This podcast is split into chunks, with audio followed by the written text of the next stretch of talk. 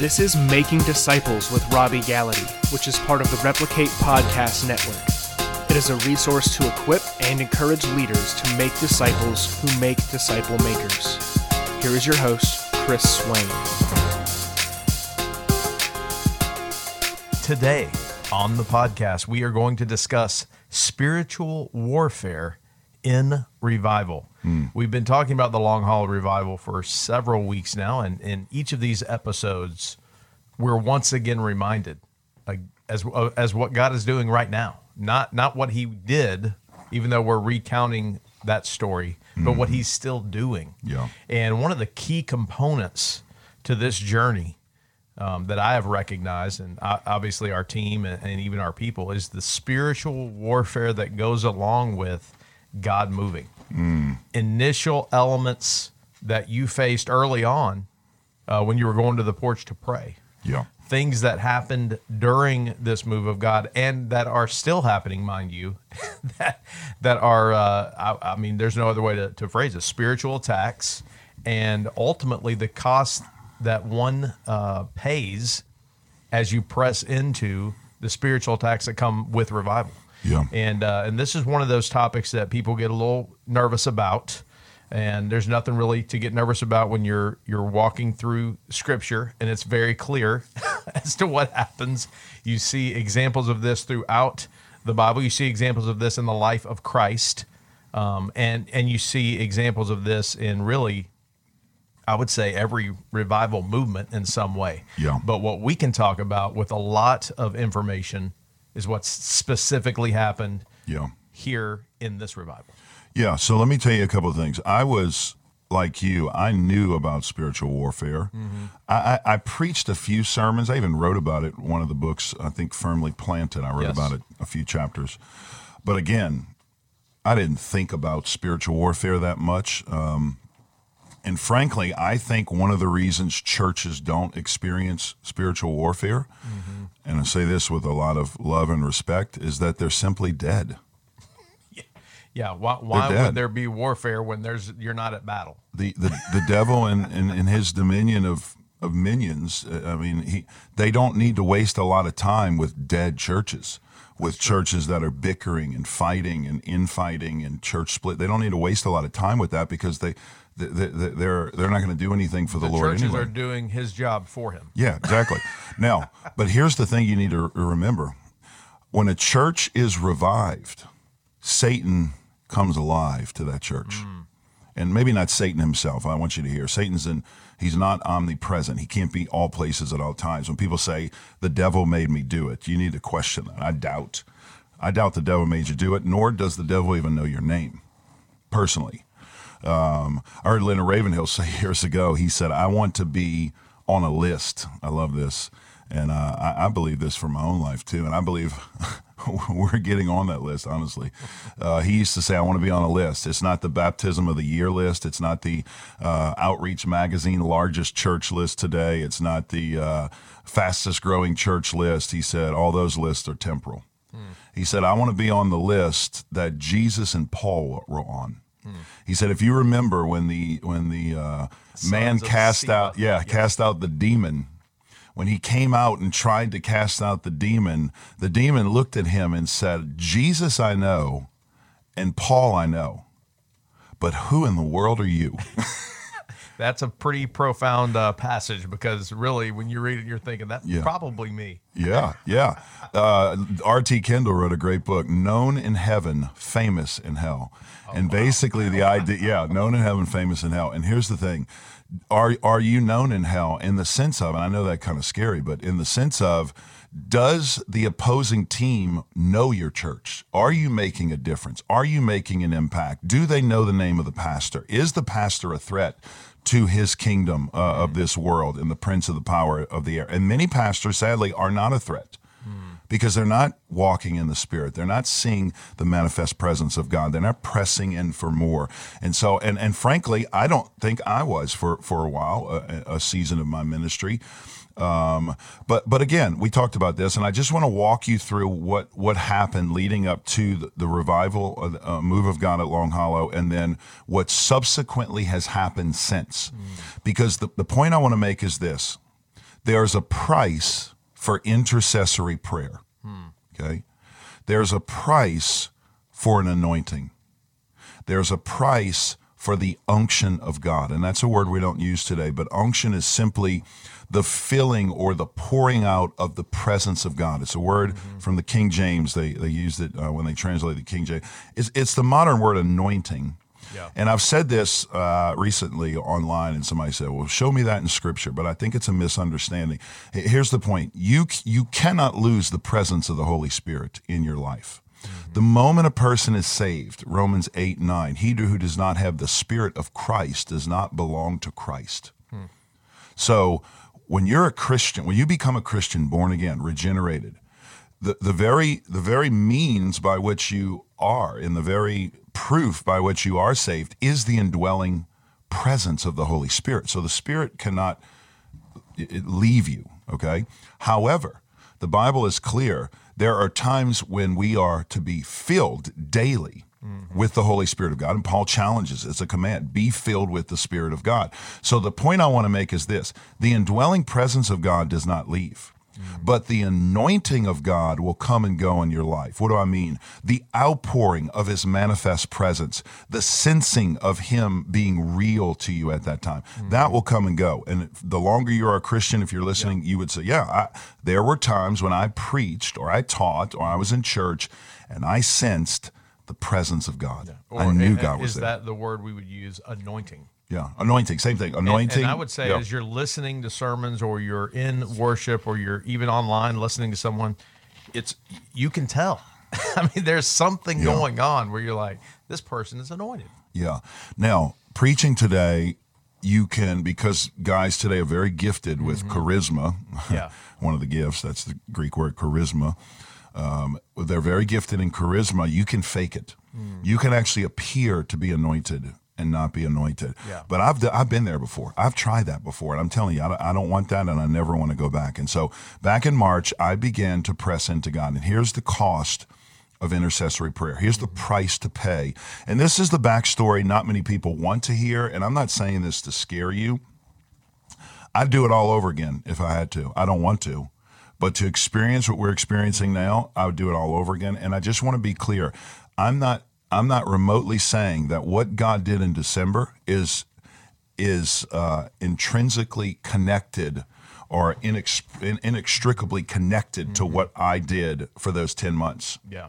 Because the the, the the revival or move of God in your church is a sovereign act of God. Mm-hmm. God sovereignly pours out His presence on whom He chooses. Yeah. Does not the potter have right over the clay? Does not he have a choice? Okay, so we get that.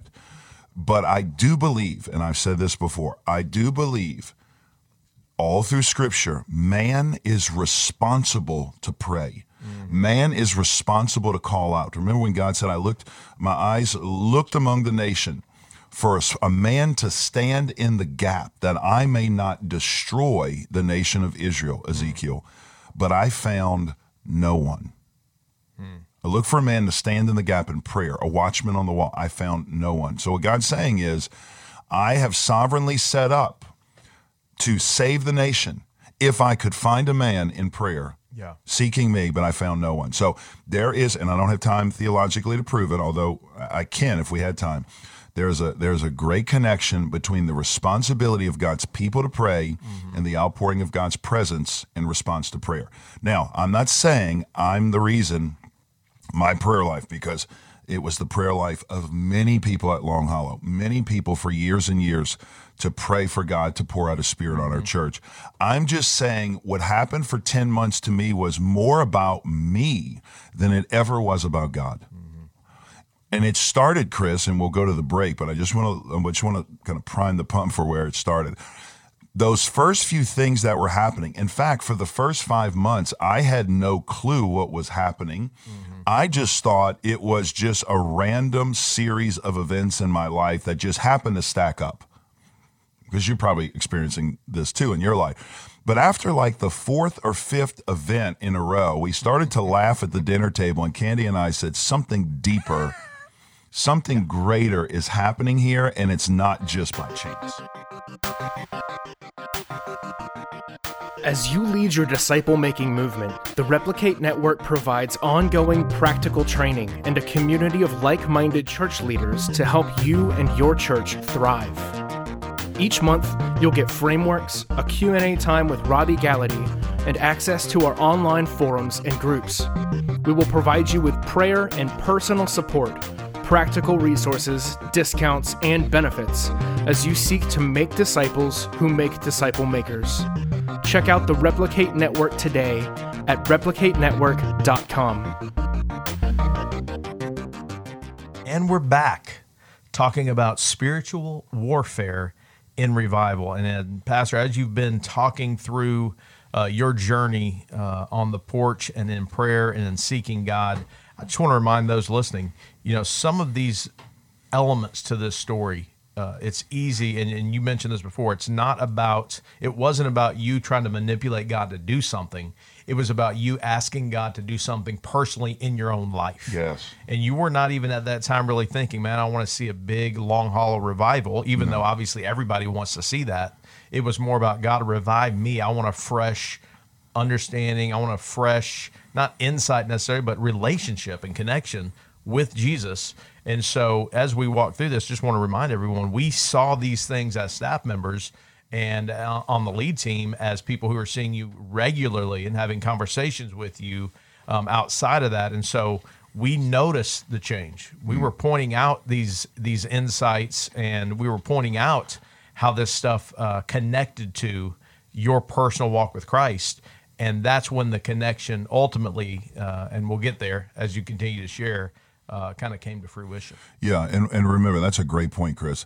I wish I was spiritual enough to admit that I prayed for a manifest movement of God upon the people of Long Hollow in the largest season of baptisms ever.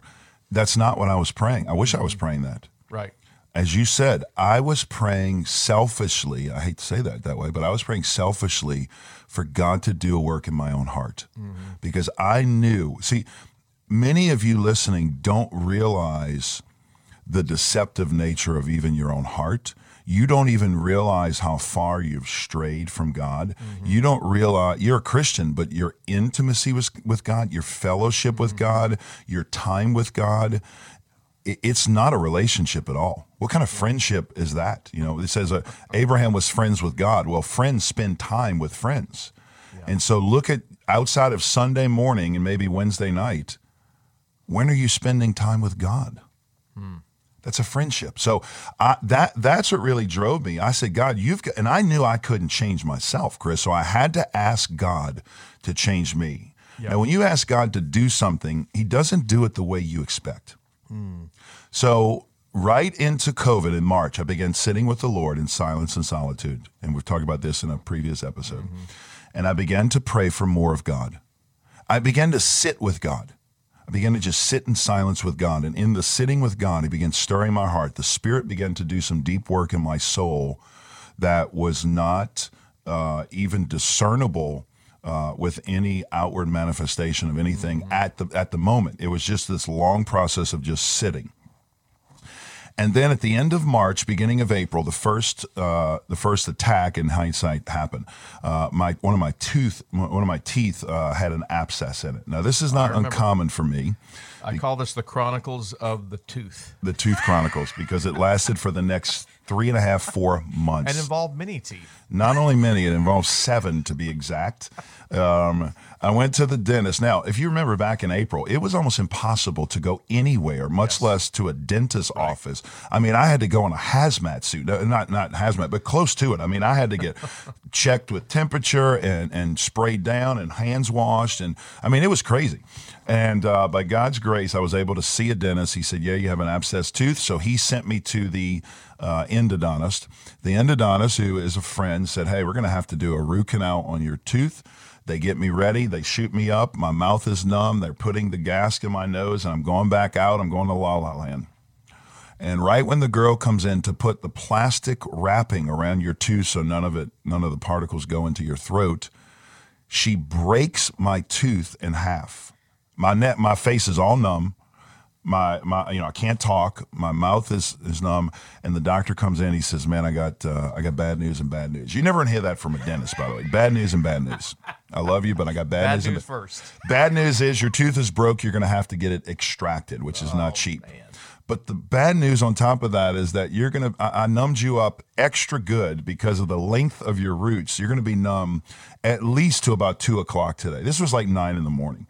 So I couldn't eat, I couldn't drink it, you know, barely drink anything. And so uh, then I went to, now this is my third appointment in a week or two then I went to the orthopedic uh, or the dent- dental uh, orthopedic, uh, so the surgeon, and uh, they look at my teeth and say, you know what? While we're taking out one, why don't we go ahead and take out this other one because that probably needs to come out too. So now I have two teeth extractions. Once you have a tooth extraction, then you have to have a bridge put in to fill the, the roll or fill the spot. And so now I go back to the regular dentist. Now he says, oh, by the way, we have to get us an implant put in the back of your mouth. And I see two or three other teeth that need working on. And so this was my tooth journey or my teeth journey for four months. This is crazy, but I went to the dentist from April to July Yeah. four, I think it was 13 or 14 times. I don't know about you. There's only so many times you can hear that drill. I remember getting the text, and and you said you're not going to believe. You'd always preface it with "You're not going to believe this," which was the understatement because we could believe everything. They believe, yeah, at that point, you believe everything. And it was, guess what? Back at the dentist again. Yeah. And so there I was, 13, 14 times in four months.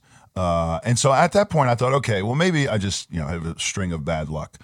And then all of a sudden, I started to have problems with my back that summer. My back locked up again. I went to a surgeon, I think maybe in May or June. Again, I'm going to doctors that are very hard to get to at this point. I go to a surgeon. He says, I'm sorry, you're going to have to get uh, an operation. Your back is blown out from the previous surgery. We're going to have to replace, uh, or we're going to have to shave the disc, and we're going to have to uh, put a cage mechanism in your lower back. I said, Cage mechanism? What in the world? I said, I got to go get a second opinion. I go get a second opinion for another surgeon in town. They said, we're going to go in through your belly button and actually replace the disc. You'll probably won't be able to walk for a week, uh, but you'll be back, uh, you know, in six to eight weeks. And I thought, th- this is the last thing I need right now. And so went to my chiropractor and he said I could probably try to fix it, but you're going to have to come three to four times a week, every week for three months. I said, well, surgery or that, that's the alternative. I went to my chiropractor. Then I had to get two shots in my back, if you remember it, in oh, August, remember. Ju- July and August. One was in the actual disc. the second was in the nerve. If you've ever had that nerve shot of, of cortisone in your back, Thank the Lord, I have not had that. uh, Shot. he- here's how I liken it. My leg shot, my left leg, uh, Robert, shot off the table like a lightning bolt hit my body. I never felt lightning before, but I thought this is the closest thing to lightning. So I got those two shots. Then I got, then I've got a tennis elbow from working out on my right arm. I have to go back and get a shot on that. Then I blow out my shoulder, which I think this is all now September. I blow out my shoulder. I go to the doctor. He said, No, you actually tore your bicep where it connects to your shoulder. I have to get a shot in there. Have you ever imagine a needle going into the bicep attachment point to I'd the shoulder? not. Yeah, Do rather not. Okay, that? so now I'm now I'm, I'm four cortisone shots in, and we get to the fall, and I'm starting to say at this point, okay, something is happening. I'm still going to the porch. I'm still pressing into God. I'm still asking God to move. Nothing at this point. Nothing overtly happening, and then He begins. Uh, the attacks move to the family the family attacks start with a toilet in the house that we cannot get fixed. It's the only toilet downstairs in our home for guests. And so the toilet, we had three different plumbers come out. None of them could fix it. They said they fixed it, left, it broke again. And so it became comical when Kandi had her discipleship girls over every week and would have to say, listen, take the top part off and your hand's just going to get a little wet. Just put your hand and pull the chain you know it just became embarrassing. So then the refrigerator goes out. It's a fairly new fridge. refrigerator saga. that yeah they came out and said we can fix it for $1500 i said $1500 You can buy one and then some. I could buy a new one for what is going on here, and so that one that one happened, and then all of a sudden this was the one that really where we started to say, okay, something's up here. Then all of a sudden, um, I got word that Kandi said, "Hey, you're never going to believe this. Our water bill is six hundred plus dollars this month." Hmm. I said, six hundred dollars. She said, "Yeah." So then I tried to get a guy out to check where there was a water leak. We have a long water line. Um, we have a little bit of land, so the line's fairly long. And so they couldn't find the problem. I got another guy to look. He couldn't find the problem. I called leak detectors. He said, I can come out and charge you $800, but there's it's more of an art than a science. And so I may not find the problem. Found a church member with a backhoe. Thank God he found the problem. So he's out now. By this time, I'm in the next month. Now we're at another $450 water bill. Still a leak going on. He takes a he takes a backhoe out on a Friday afternoon. He's going to dig it out. He finds the leak. We got it dug out. He said, I, the, the guy who's working with him says, put the backhoe up. We'll come back Monday and we'll work on it mm. because it's Friday at 4:30. Nothing's more important than that. Famous last words. Famous last words. Let me just scoop one more bit of mud off the wa- the main water line to your home. And I'm watching in slow motion. I still remember it as that backhoe breaks the main water line to my home, and it's like a fire hydrant gushing out. We've got to run and scramble, turn the water line off. We have to go. Now we have no water for the weekend. They're trying to scramble to fix it. And then to add insult to injury, Chris, in November, all leading up to December, the furnace in my house goes out, so we have no heat at the end of November, beginning of December, and it because of COVID, it takes two weeks to replace the part, and so my poor wife, the picture of you in a hoodie, a blanket, uh, a hat, a nearby fireplace, some mittens. I'm like ski mask. I mean, I got. there? I mean, we could not walk out. I don't know if you've ever felt 50 degree. I mean, it got down to 50 degree, 50 degrees every morning, where cold feet hitting a cold tile floor with 50 degree weather in your home, trying to get warm with a space heater. Okay, I mean, space heater. And at that point, I looked at Kandi and I said, "Babe, th- there's no accident. Something is going on here. We are. We need to begin praying against this right now." And then all of a sudden, December 20th happened. The move of God started, and I thought, I thought it's over. yeah. It's over. We got through it. All of this is done. We got the water fixed. We got the furnace fixed. And it was like that old infomercial. But wait. But wait, more. there's more. Yeah, actually, I forgot to mention during this time I had carpal tunnel that I got rid of. You had to wear the- I had to wear the these wrist- hand things for like six weeks. I thought I got rid of it. That came back, and it's still back now. And then all of a sudden, the week after the move of God, I get a bump on my side that I scratch on my rib cage. I thought, wow, what is that little little bump on my side? Two days later, Kandi says, What is that? And so it starts to get big, it starts to hurt. I sent the picture to my doctor. He said, You need to get in immediately. That does not look good. Again, God's moving a week after the move of God. He said, You have staph infection in your side. A literal staph of infection, thorn in the flesh in my side, Chris. And for the next six weeks, you can't make this up. For the next, the first six weeks of the move of God, I have to get surgically cut on five times. I, I go to the doctor eight times in those six weeks. I've got to get surgically cut. And, and, and every time he would go to cut, he would deaden it with that needle in my rib cage and he would apologize. He went to Long Hollow. He said, Hey, I've got to apologize. This is the most painful ah. place on the body. And so I didn't realize how bad staph infection was. It got so bad. It, it it got so big and I had to mm. go back, you know, sometimes I went back twice a week to get it cut on. And by God's grace, I got through that. And at the mm. end of that, I just looked back and I thought, wow, I could look at all these things that happen mm-hmm. as just being the result of just coincidence. Sure. Or I could begin to look through spiritual eyes and see that the enemy was trying to discourage, distract, mm-hmm. and distort what God was doing. I say all that to say this there's a price for intercessory prayer, mm-hmm. there's a price for an anointing. Yeah.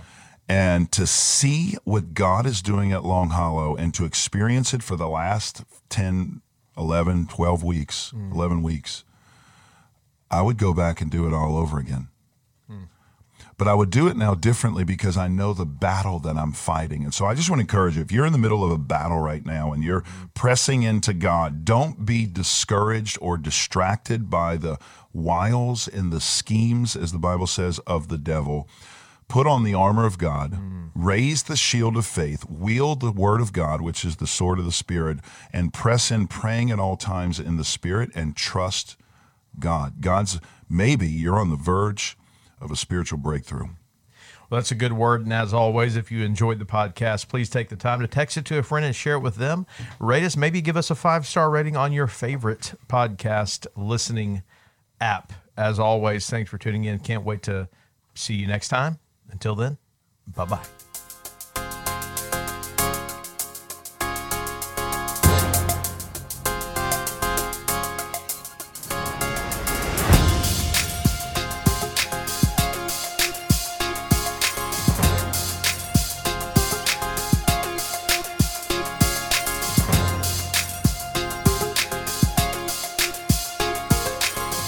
Thank you for joining us for this episode. Take a moment to subscribe and share this podcast. You can receive more free resources to help you make disciples in your home, group, or church by clicking the link in the show notes or visiting our website at replicate.org.